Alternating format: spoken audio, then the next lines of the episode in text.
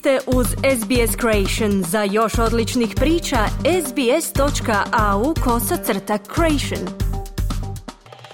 Vi ste uz SBS na hrvatskom jeziku, ja sam Mirna Primorac. Nasina svemirska kapsula koja donosi uzorak stjenovitog materijala uzet prije tri godine s površine asteroida Benu uspješno je sletjela na zemlju nakon što ju je padobranom spustila sonda svemirske agencije Orisis Rex. Ovo je označilo završetak sedmogodišnje zajedničke misije Američke svemirske agencije i sveučilišta u Arizoni. Nasina svemirska kapsula koja nosi najveći uzorak tla ikad izvađenog s površine asteroida 24. rujna prošla je kroz zemljinu atmosferu i spustila se padobranom u pustinju Utah, donoseći uzorak materijala znanstvenicima. Kapsula otpuštena iz robotske svemirske letjelice Orisis Rex, dok je matični brod prolazio unutar 108.000 km od zemlje, sletjela je unutar određene zone slijetana zapadno od Salt Lake Citya, na poligonu za testiranje i obuku američke vojske u državi Utah su istraživač misije Orisis Rex, Danny Galvin, izjavio je za nasu da bi među uzorcima u kapsuli moglo biti mnogo iznenađenja. Yeah, so I mean, we're definitely looking for the building blocks of life, and we've been studying meteorites that we think look like Bennu. Um, and so I'd fully expect to find amino acids, the building blocks of proteins, uh, sugars, and energy source for life. Trenutno istražujemo građevne blokove života i proučavamo meteorite koji podsjećuju na Benua. Stoga potpuno očekujem da ćemo otkriti aminokiseline, temeljne gradive komponente proteina, šećere, izvor energije za život, nukleobaze i dijelove genetskog koda. Tako ćemo saznati što Benu ima za reći jedno od ključnih saznanja koje sam stekao tijekom ove misije jest da nas uvijek čekaju iznenađenja, pa se ne sumnja da će analiza ovih uzoraka biti prepuna iznenađenja, kazao je Galvin. Ova kapsula označava tek treći, no daleko najveći uzorak asteroida ikad vraća na Zemlju radi analize. Nakon dvije slične misije Japanske svemirske agencije koje su završile 2010. i 2020. godine. Orisis Rex je prije tri godine sakupio svoj primjerak s Benua, malog asteroida bogatog ugljikom otkrivenog 1999. godine.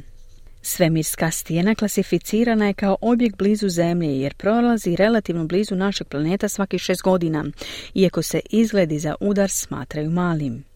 Administrator NASA Bill Nelson čestitao je Orisis Rex timu na uspjehu, dodajući da će to znanstvenicima pružiti priliku da unaprijede svoje znanje o nastanku svemira.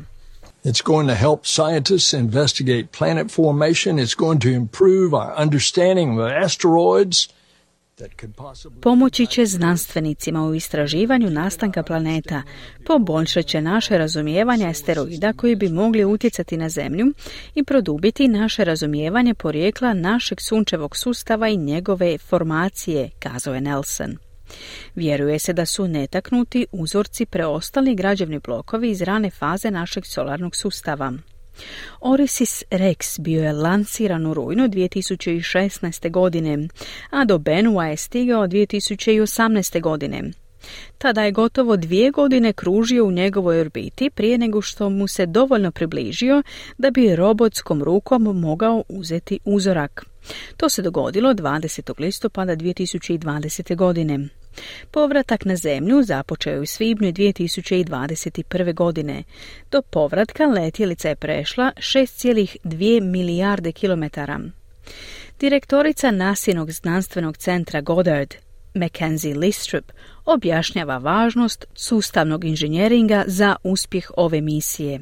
Systems engineering is critical, and it's one of the, the things that Goddard really brings to the table. And systems engineering means that we take into account everything about the mission from uh, the science ideas to the launch to uh, orchestrating the, the landing here on Earth, um, but making sure that Sustavni inženjering je veoma važan.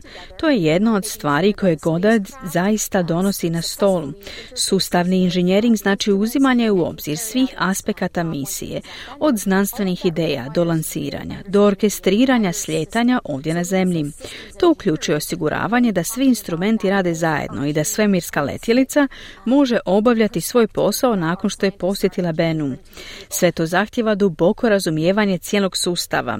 Dakle, kada govorimo o sustavnom inženjeringu, to se zapravo odnosi na sveobuhvatnu holističku perspektivu koju naši znanstvenici inženjeri donose, kazala je Listrup.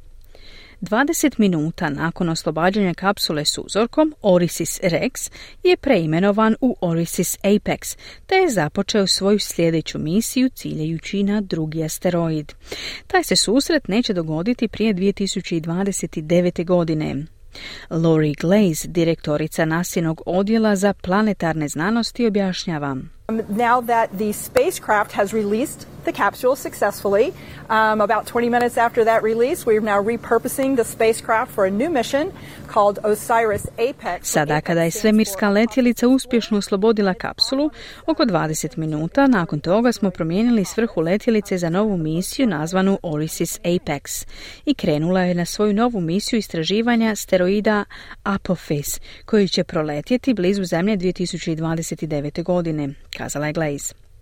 Govoreći tijekom nasinog programa prijenosa uživo, gospođa Glaze također je pružila daljnji uvid u neke od nadolazećih misija Svemirske agencije. In two days, on September 26th, is the one year anniversary of a little mission you may have heard of last year called the Double Asteroid Redirection Test, demonstrated for the first time humanity's ability to deflect the path of an asteroid. How cool is that? And then coming up on October 26. rujna navršava se godina dana od male misije za koju ste možda čuli prošle godine pod nazivom Test dvostrukog preusmjeravanja asteroida, koja po prvi put pokazuje sposobnost čovjeka da skrene putanju asteroida. A 5. listopada slijedi lansiranje misije pod nazivom Psyche, koja će također posjetiti poseban asteroid nazvan Psyche, koji je jedan od samo devet asteroida za koje smatramo da su napravljeni prvenstveno od metala, s visokim sadržajem željeza i nikla.